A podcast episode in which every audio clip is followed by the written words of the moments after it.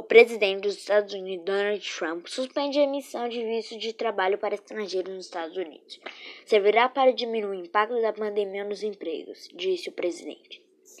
Vacina de Oxford começa a ser testada em profissionais da saúde em São Paulo.